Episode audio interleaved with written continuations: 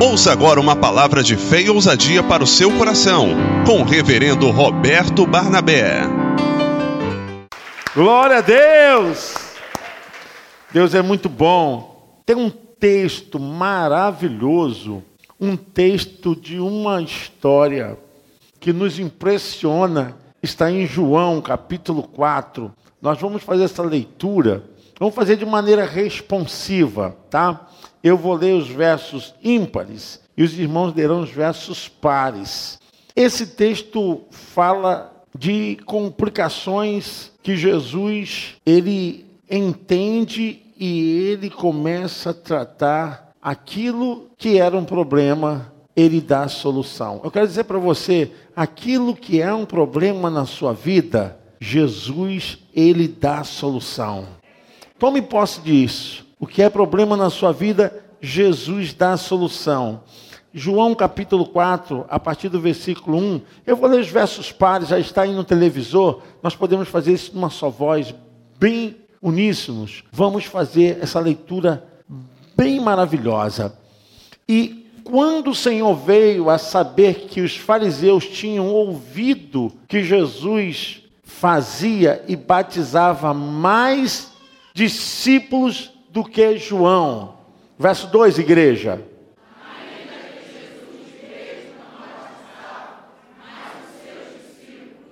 Deixou a Judéia e foi outra vez para a Galiléia. Verso 4, igreja. Foi, pois, a uma cidade de Samaria chamada Sicar, junto da herdade que Jagó Jacó tinha dado a seu filho José.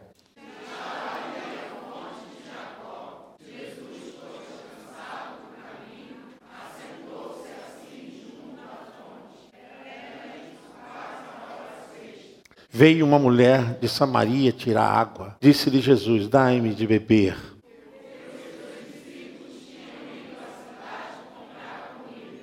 Disse-lhe, pois, a mulher samaritana: Como? Sendo tu judeu, me pedes a beber a mim, que sou uma mulher, sou mulher samaritana, porque os judeus não se comunicam com os samaritanos.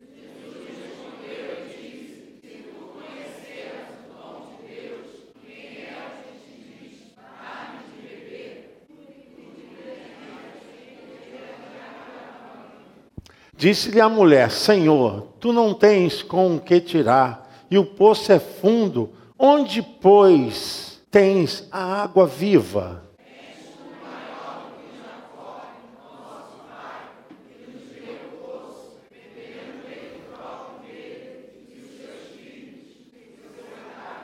Jesus respondeu e disse-lhe: Qualquer que beber desta água tornará a ter sede, mas aquele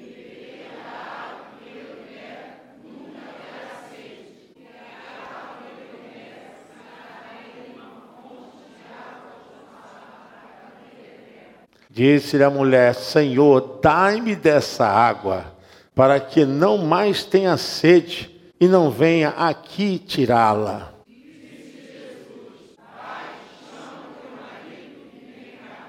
Mulher respondeu e disse: Não tenho marido. Disse-lhe Jesus: Disseste bem, não tenho marido.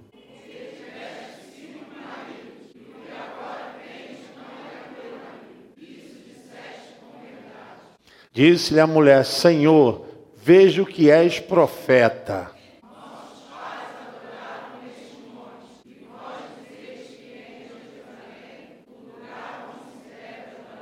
Disse-lhe Jesus: Mulher, crê-me que a hora vem em que nem neste monte, nem em Jerusalém adorareis o Pai.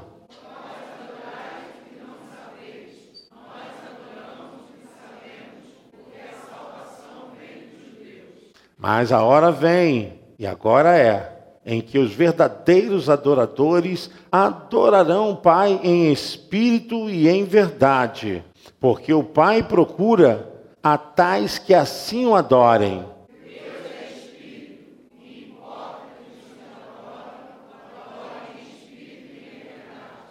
A mulher disse-lhe: Eu sei que o Messias, que é o Messias, que se chama o Cristo vem. Quando ele vier, nos anunciará tudo. E nisso vieram os seus discípulos, maravilharam-se de que estivesse falando com uma mulher. Todavia, nenhum lhe disse que perguntas ou por que falas com ela.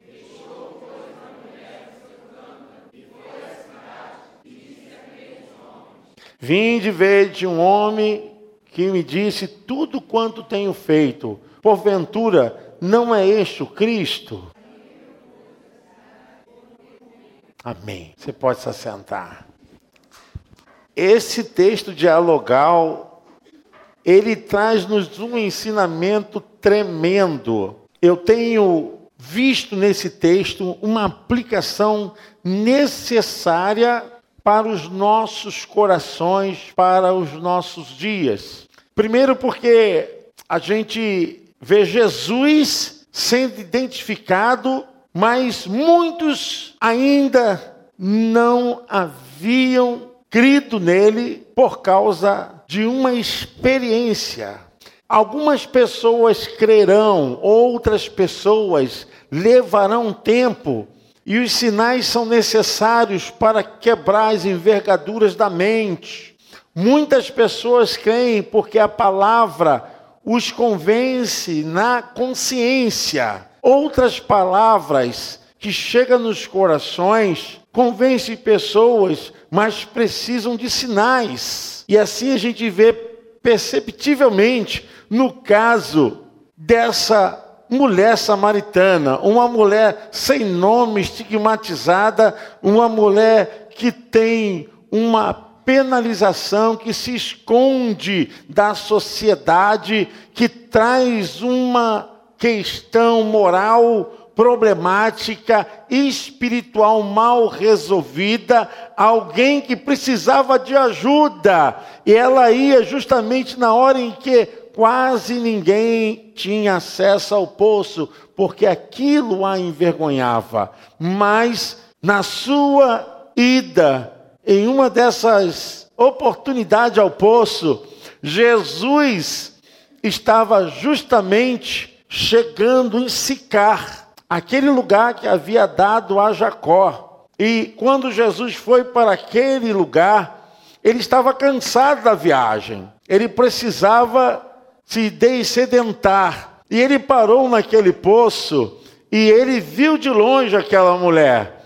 E quando essa mulher se aproxima dele, ele pede: mulher, dai-me de beber. E ela se espanta porque Jesus quebrou o protocolo, ele dirimiu aquela confusão num pedido para que pudesse beber água que ela fosse tirar. E logo ela se espantou, porque existiam ali forças antagônicas, contrárias, problemas culturais, étnicos, problemas religiosos, e Jesus faz justamente aquilo a fluir de uma forma para que pudesse tratar de maneira que a luz da verdade pudesse entrar na escuridão da mente. Jesus, quando se aproxima e começa a tocar nas feridas interiores e começa a provocar um diálogo em que a luz começa a quebrar as trevas, começa a espancar aquilo que está dentro da alma, impedindo o agir de Deus.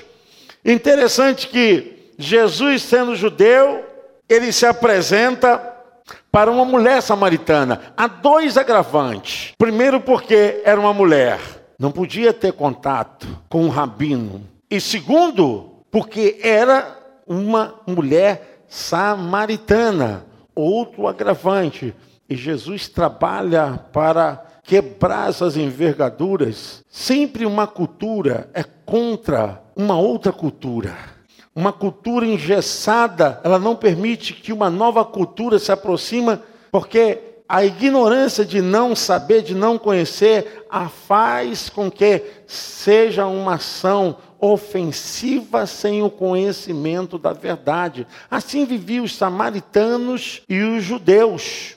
Eles viviam dentro desse campo de gladiação. Quem é melhor? E quem vivia na escala de segundo o envolvimento de que era rejeitado por Deus. Os judeus foram muito mais comprometidos com a esperança da promessa, muito mais. E concernente a isso, eles se prevaleciam, porque os judeus que não se misturaram, que permaneceram com uma aliança judaizante, de forma que não houve uma mesclação na sua fé e nem no DNA, eles se achavam soberanos, eles se achavam mais poderosos. E na visão messiânica, eles verdadeiramente estavam mais próximo da realização, da manifestação da pessoa de Jesus do que os samaritanos. E eu vou explicar isso porque os samaritanos são judeus, mas são judeus misturados. Quando houve o cativeiro, cativeiro assírio, esses judeus se misturaram. Eles tiveram envolvimento, e essa mistura no exílio aconteceu com que eles também pudessem se envolver com paganismo, com adoração a outros deuses. E houve uma mistura de maneira genética, cultural e religiosa com os assírios. Os judeus, que eram ultra-ortodoxos, eles eram etnocêntricos, cultuavam o seu próprio DNA intacto, que não houve mistura. Eles se sentiam mais próximos de Deus do que os samaritanos. Consideravam daí para frente que os samaritanos eram seres desprezíveis, que eles eram pessoas de segunda categoria, que realmente durante os 500 anos, até a profecia se realizar, assim, os judeus que permaneceram sem essa mistura tinham verdadeiramente uma visão de que os samaritanos não eram bem-vindos, por causa justamente dessa visão de se envolverem culturalmente, religiosamente e também pela genética com os assírios. Os judeus não aceitavam os samaritanos, porque consideravam eles de segunda categoria, de segunda espécie, não tinha qualquer relação com que pudesse carregar a glória de Deus, a majestade de Deus, aquilo que era maior na vida dos judeus. Os judeus, eles tinham uma supremacia, eram supremacistas raciais, se consideravam os melhores dos melhores, e os samaritanos eram os oprimidos, no sentido de que eram mais desprezados. E isso acontecia fortemente nos dias de Jesus. Naquele tempo de Jesus, essa onda de contradição entre judeus e samaritanos era muito forte. E logo com que Jesus se aproximou daquela mulher, criou-se uma celeuma de confusão, de ideias que não conseguiam ser concatenadas. Aquela mulher se assusta você entende por que aquela mulher diz: Olha, você sendo judeu, vem falar comigo que sou uma samaritana? Realmente era um disparato cultural, étnico, religioso e principalmente a consideração que os judeus tinham pelos samaritanos embora os samaritanos fossem judeus, mas judeus que agora estavam misturados pelo sangue, pela cultura. Eles ainda pensavam que o Monte Gerezim, vamos tomar aula de história, o Monte Gerezim era o monte aonde Moisés recebeu a ordem de Deus para dar a bênção ao povo de Israel no passado. Só que no processo, quando o povo de Deus se torna nação, quando sai de Moisés e o povo de Deus torna nação, Deus então declara que o monte da adoração é o monte chamado Sião, esse monte que veio a ser o monte de Jerusalém. Vocês estão entendendo? No passado era o monte Gerezim. Quem se apegou ao monte Gerezim foram os samaritanos. E os judeus tinham a visão que Deus estava falando aonde? No monte em Jerusalém. Em Jerusalém. Aí eles criam a dimensão geográfica regional a uma pontuação regional para que Deus manifeste a sua glória. Assim eles viviam. Parece que era uma disputa de qual lugar que Deus agia, de qual lugar que Deus tinha mais poder, de qual lugar era verdadeiramente o lugar aonde se manifestava a maior glória de Deus. E nesse momento Jesus entra para poder desmistificar essas envergaduras da alma porque são prisões de religiosidade, trazendo a glória de Deus no aspecto externo, trazendo a glória de Deus no aspecto visível. E a glória de Deus não é coisa palpável. A glória de Deus não se manifesta em coisas externas. A glória de Deus se manifesta dentro de nós. Amém?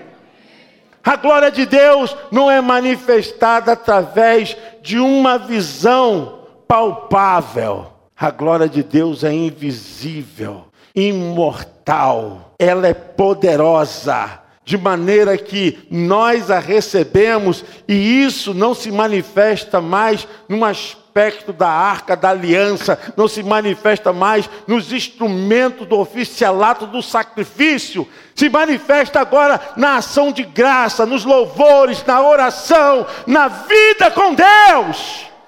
Você pode aplaudir o Senhor, Ele se manifesta em você.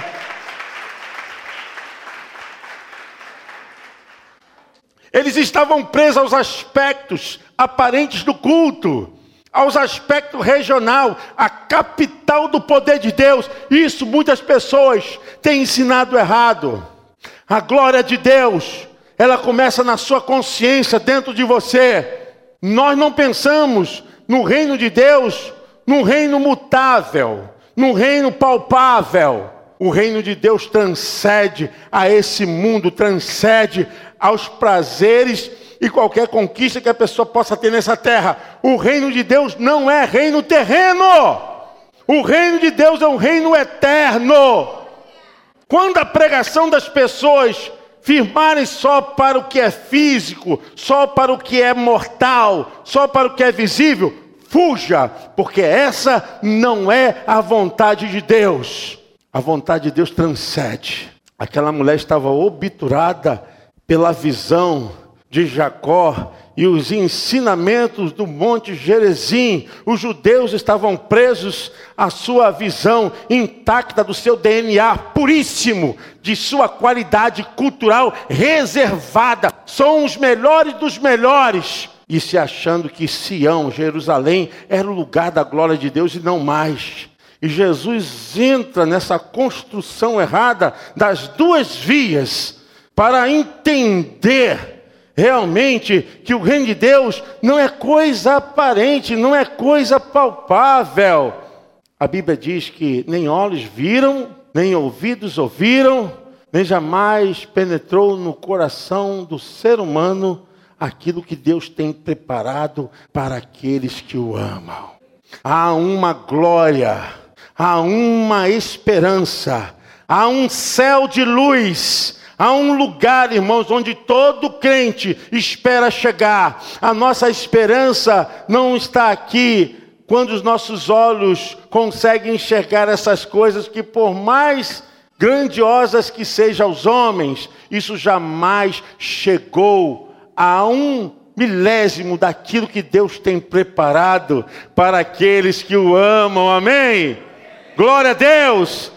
O Evangelho tem que te voltar para a eternidade. O Evangelho tem que te voltar para ter o teu nome escrito no livro da vida. Porque você viver o Evangelho e ter a felicidade de Deus, isso não significa que você estará imune de conflitos, de problemas, de aflição, mas a tua alma está em Deus, a tua confiança está em Deus, a tua herança é o Senhor, o teu maior quião é a tua vitória pela cruz do Calvário não é em coisas palpáveis. Olha, irmãos, vamos ler o que diz a Bíblia, Mateus capítulo 6, versículos 19. Olha o que que diz. Vamos ler juntos?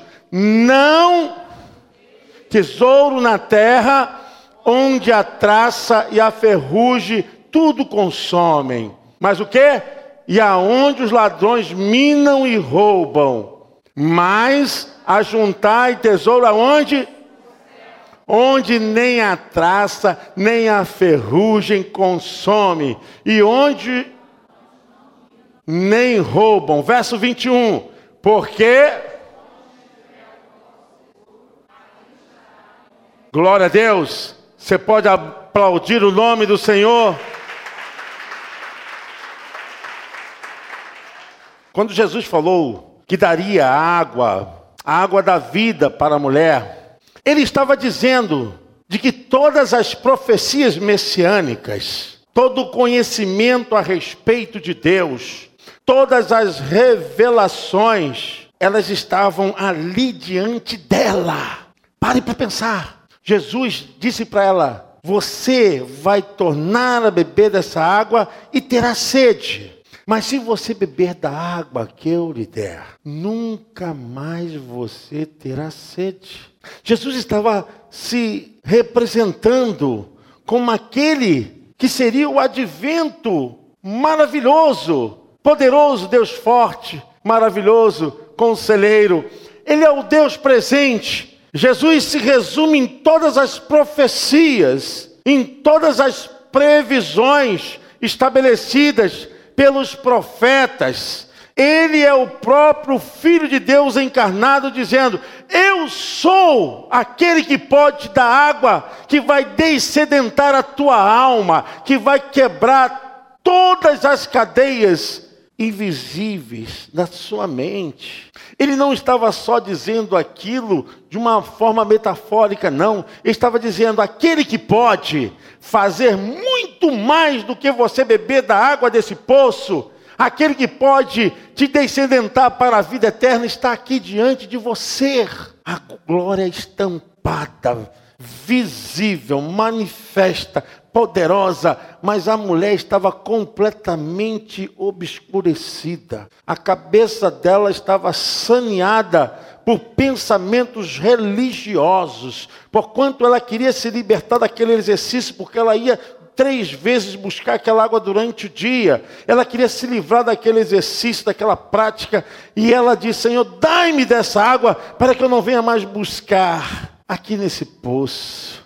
Eu quero, em nome de Jesus, falar para você. Eu não quero te apresentar uma forma mágica. Eu não quero te apresentar um guru. Eu não quero te apresentar alguém que possa diminuir e resolver os seus problemas e atender os seus caprichos. Eu quero dizer que eu quero te revelar aquele que pode colocar a sua vida para sempre no lugar aonde a traça não pode chegar, onde o ladrão não pode chegar, aonde as riquezas aqui não podem ser comparadas. As pessoas pegam o evangelho, embrulham num pacote bonito em nome de Deus. Quando abre esse pacote, não tem nada a respeito daquilo que é a própria revelação do Cristo encarnado, do que ele é capaz de fazer. E a gente percebe nessa mulher que ela caminhava há muitos anos, sabia da tradição, adorava o Monte Gerezim. Oh, quantas pessoas aqui vêm para a igreja pensando nisso? Na fé da fé do irmão,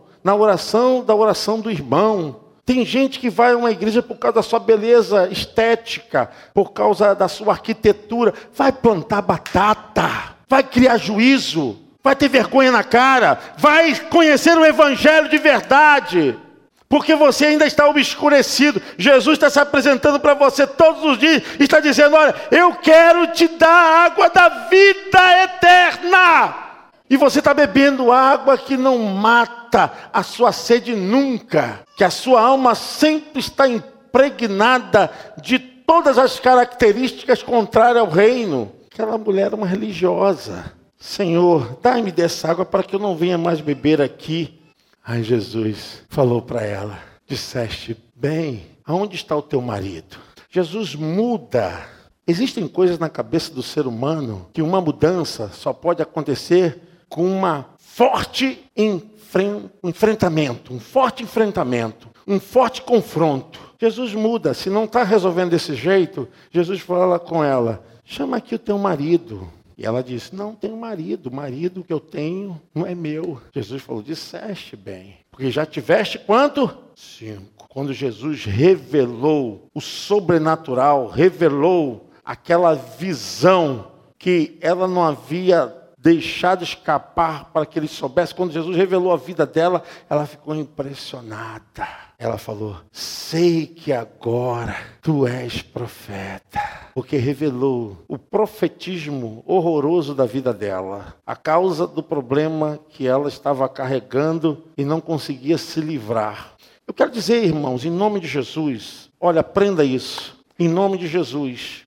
Quando nós olhamos para as Escrituras e sabemos que Jesus é o nosso maior meio de adoração, ele é o enviado do Pai, ele cumpriu tão perfeitamente a vontade de Deus. O apóstolo Paulo diz que em Cristo não há judeu, não há grego, não há etnicismo dentro da fé. O etnicismo acabou na cruz do Calvário, amém, irmãos? Não existe. O muro da separação em Cristo foi derrubado para a glória de Deus. Você pode aplaudir o nome do Senhor.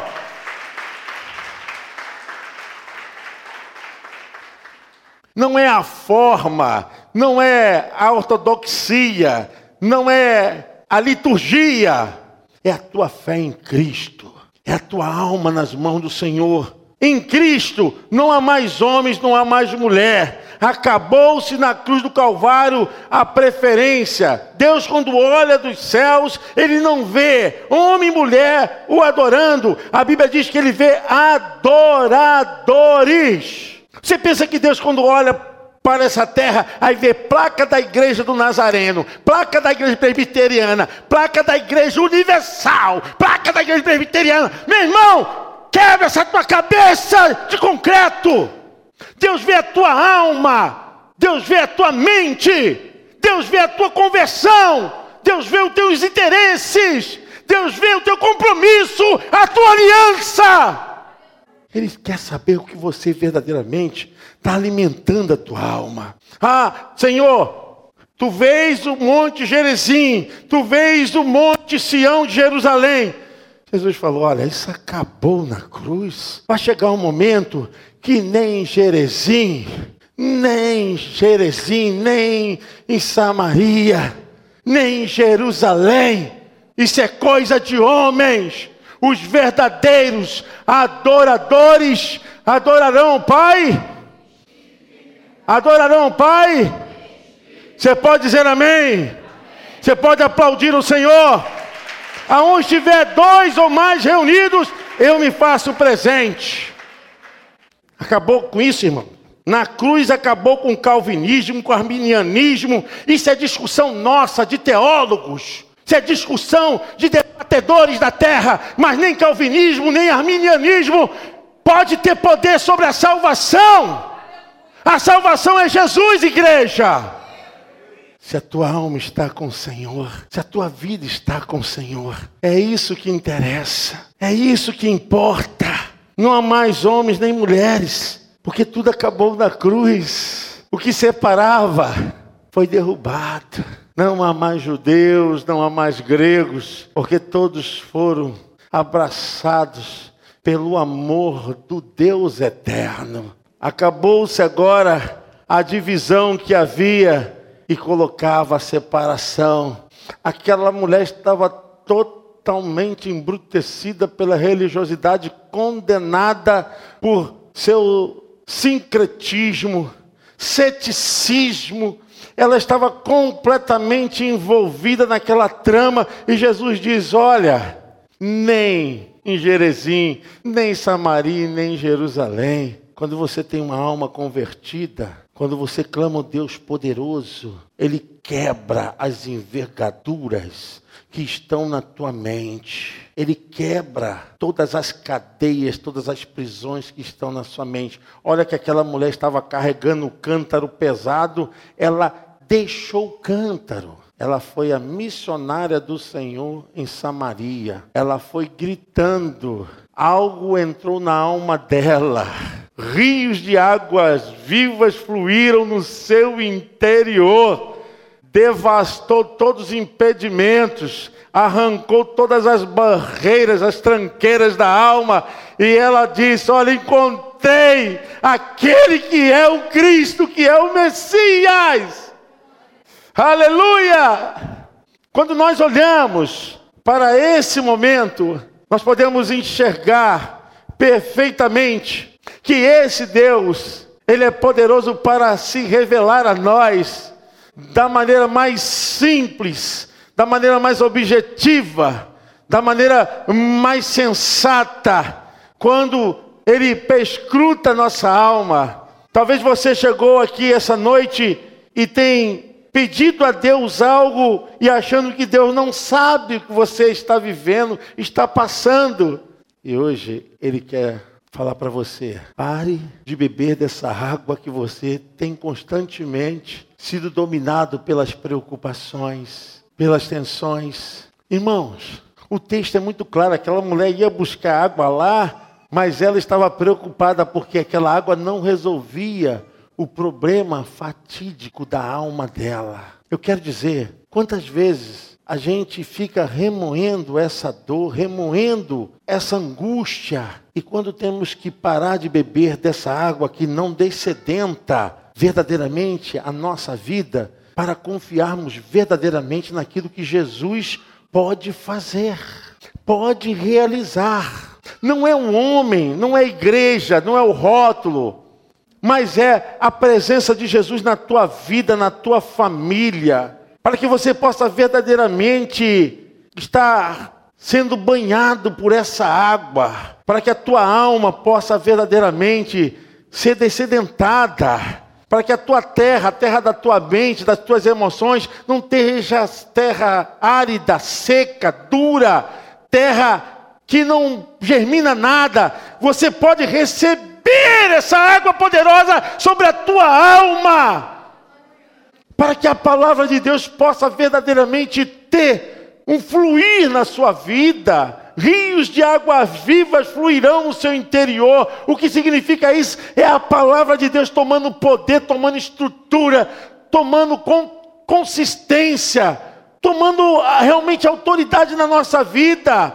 Se você está bebendo de uma água e continua na mesma ansiedade, na mesma preocupação, você é a pessoa que explicita toda a sua vida em coisas que as pessoas ficam divulgando. Será que verdadeiramente você é crente? Eu fico perguntando, irmãos, uma pessoa que está em Cristo tem que saber que o sofrimento do presente século não poderão nos separar de Jesus Cristo, nosso Senhor.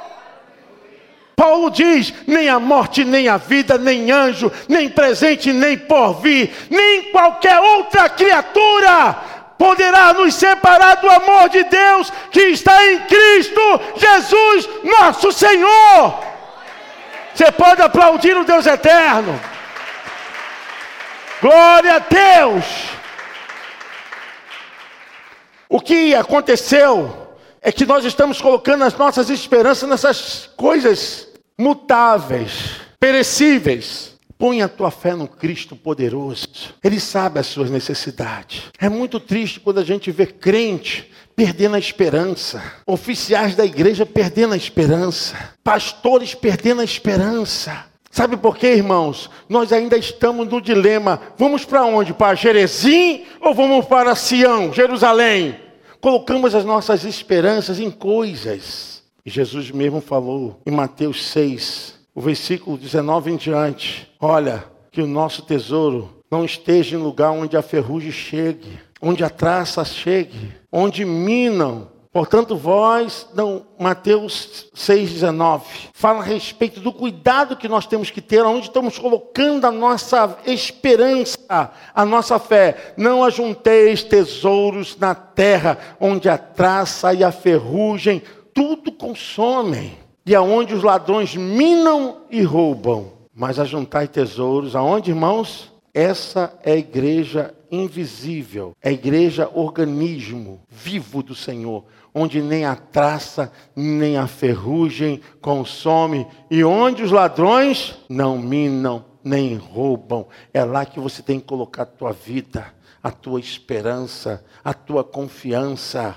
Quando Jesus vai ao encontro daquela mulher, Jesus então quebra a envergadura da alma dela. Ela estava carregando aquele peso. A Bíblia diz que ela deixa o cântaro e vai anunciar que tinha encontrado o profeta, o Cristo. Cristo significa Messias, porque aquele tempo foi percebido que Jesus fez a revelação que somente o Messias poderia fazer. A Bíblia diz o seguinte: olha o que a Bíblia diz. Muitos samaritanos daquela cidade creram em Jesus, porque a mulher tinha dito, verso 29 do capítulo 4, ele me disse tudo o que eu tenho feito. Quando os samaritanos chegaram ao lugar onde Jesus estava, pediram a ele que ficasse com eles. Olha o que aconteceu, irmãos. Aquele encontro, se a gente ler do versículo 39 ao versículo 42. Pode colocar aí para a gente ler. Vamos ver o resultado desse encontro. Aquele entroncamento, na verdade, foi uma obra para Deus quebrar a barreira da separação. João 4, versículo de número 39. 39. Aí nós podemos ver que Jesus, ele tira. E muitos, o que, é que diz aí? E muito de quem?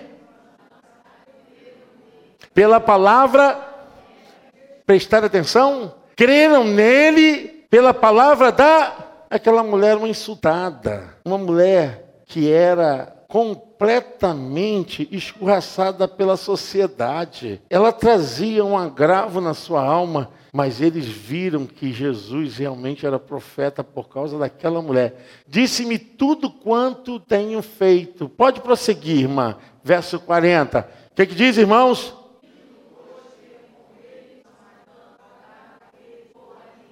Glória a Deus.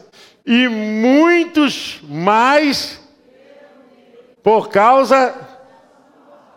Aí já não era mais a mulher, mas Deus faz a obra sim. Eu quero dizer para você, passe a ter uma fé em Jesus Cristo. Passe a ter uma confissão em Jesus Cristo. Nós estamos vivendo um tempo de mudança. Jesus falou que veio para nos dar o vinho novo. E o vinho novo tem que acontecer na sua vida. Você quer mudança na sua vida? Você quer mudança na sua vida para melhor? Então é hora de você beber da água da vida, águas vivas. Eu quero, em nome de Jesus, falar isso para você. Tem uma aclamação do profeta Jeremias que diz ao povo de Israel: povo do Senhor, parai de beber água de cisternas rotas, cisterna de águas imundas, bebei da água da vida. É impressionante quando as pessoas se referem ao reino de Deus como um reino material, um reino visível. O reino de Deus é um reino espiritual. O espiritual é que move o reino invisível. É o invisível que mexe com o visível. É aquilo que é imaterial que mexe com o material. Irmãos, a lógica do Gênesis é que Deus criou todas as coisas do nada. Do nada Deus fez todas as coisas. A Bíblia diz que nós cremos nas coisas de Deus pela pela não é lógica. Nós não queremos comprovação. Nós cremos com a visão da fé. Pela fé, diz o livro de Hebreus, os mundos foram criados. Deus criou todas as coisas pelo poder da Sua palavra. Está na Bíblia, irmão. É só você ler. Então, o visível só se tornou aparecido por causa do invisível. É a nossa fé, porquanto esse mundo tenta tirar, te roubar essa dinâmica que é viver pela fé, crer pela fé. Olha, É aqui que a palavra do Senhor diz que o Senhor, ele se apresenta a nós. Hebreus capítulo 1. Fica tranquilo, fica tranquilo que eu já conheço a figura. Hebreus capítulo 1. Olha o que é que diz. Antigamente, por meio dos profetas, Deus falou muitas vezes de muitas maneiras aos nossos antepassados, mas nestes últimos tempos, Ele nos falou por meio do seu Filho. Olha o que é que diz: Foi Ele que Deus escolheu para possuir todas as coisas, e foi por meio dele que Deus criou o universo. O Filho brilha com o brilho da glória de Deus e é a perfeita semelhança do próprio Deus. Diz: Ele sustenta o universo com a Sua palavra poderosa e depois de ter purificado os seres humanos dos seus pecados, sentou-se no céu do lado direito o Todo-Poderoso. A Bíblia diz que Deus fez todas as coisas acontecerem pelo poder da Sua palavra. Eu quero que, em nome de Jesus, você se apegue à palavra. Irmãos, eu fico feliz que tem um grupo de irmãos aqui que tem fome da palavra de Deus. Fome da palavra de Deus. Treinamento com a palavra de Deus. Capacitação com a palavra de Deus. E era assim que Deus fazia com o seu povo. Escreve nas mãos, nas testas, para que vocês não sejam destruídos a palavra do Senhor era primazia, supremacia. O reino de Deus não é de forma visível, não se manifesta no exterior. O reino de Deus se manifesta dentro de nós. Apóstolo Paulo diz que é paz, amor, alegria no Espírito Santo. Amém? Você pode aplaudir o Senhor. A Ele a honra, a glória e o louvor. Esses dias eu estava passando na porta do cemitério e fiquei olhando. Para muitos, ali é o fim. Aqueles que não confiam na promessa de Deus. Para muitos, ali acabou-se a vida. Para muitos, agora não existe mais esperança. Mas o Evangelho de Jesus veio justamente para quebrar essa maldição. A Bíblia fala lá em João 11, 25: Todo aquele que vive e crê em mim, ainda. Amém?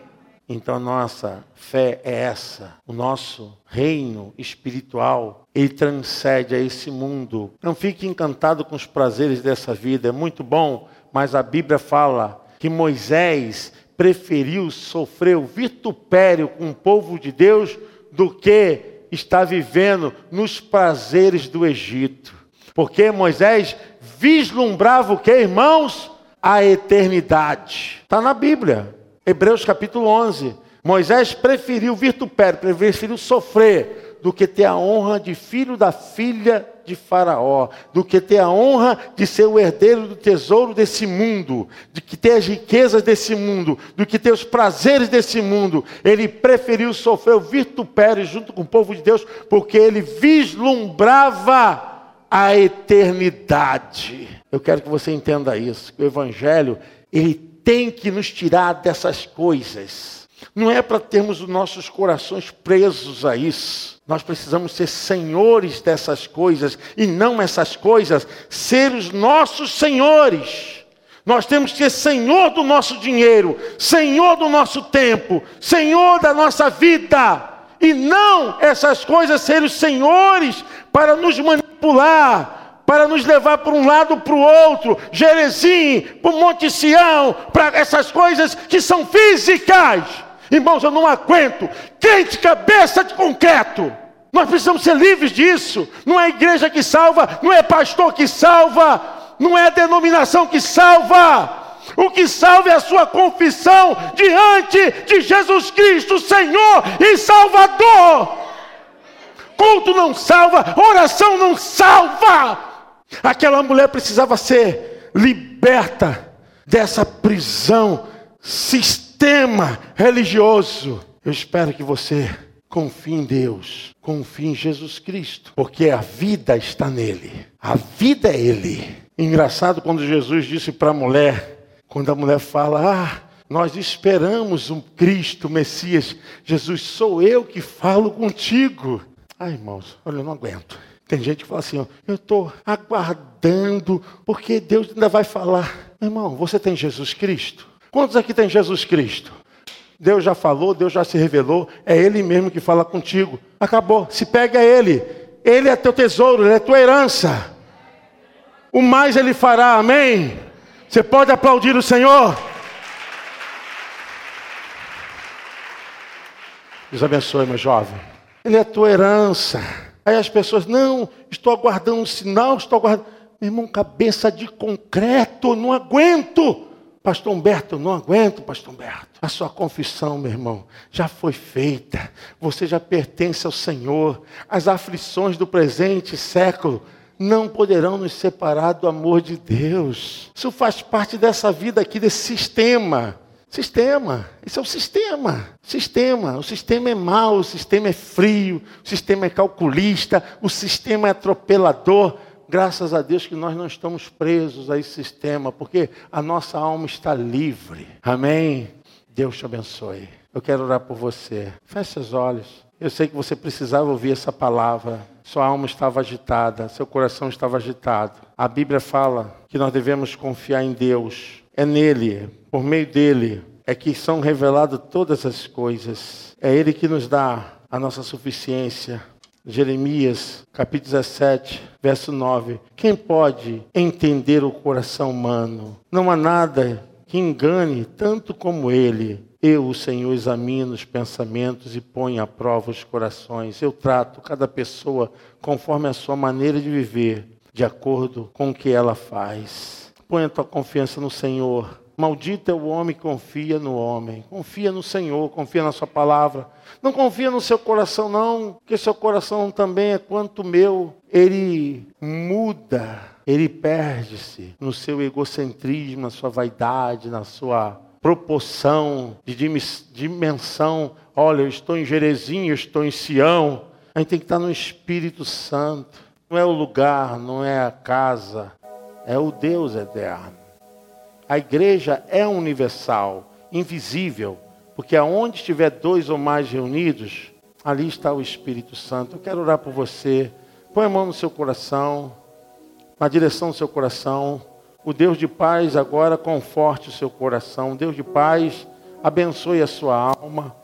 O Deus de paz agora te conceda um sono conciliador quando você chegar em casa. Te dê realmente esperança. Põe a tua fé em Jesus Cristo. Essa é a obra de Deus. Jesus, o mundo esperou por isso. Põe a tua confiança nele, para ele, por meio dele. Então trabalha por meio de mãos humanas. Ele trabalha por obra do que foi feito na cruz do Calvário. Deus vai agir. Acalma teu coração. Tua alma tem que ser amparada pela palavra. Sua alma tem que ser amparada pelas coisas dos céus. Essas coisas do mundo jamais poderão te dar aquilo que só Deus pode te dar. Eu quero orar por você em nome de Jesus. Sua mente agora seja totalmente envolvida com a palavra, sua alma com a palavra.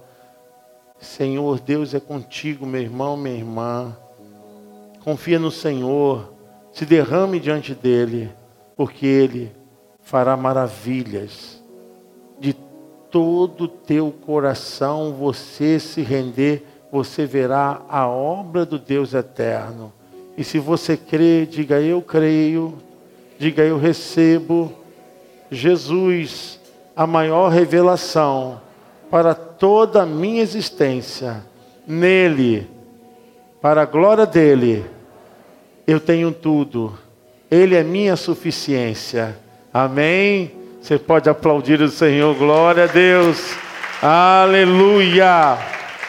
Glória a Deus. Glória a Deus.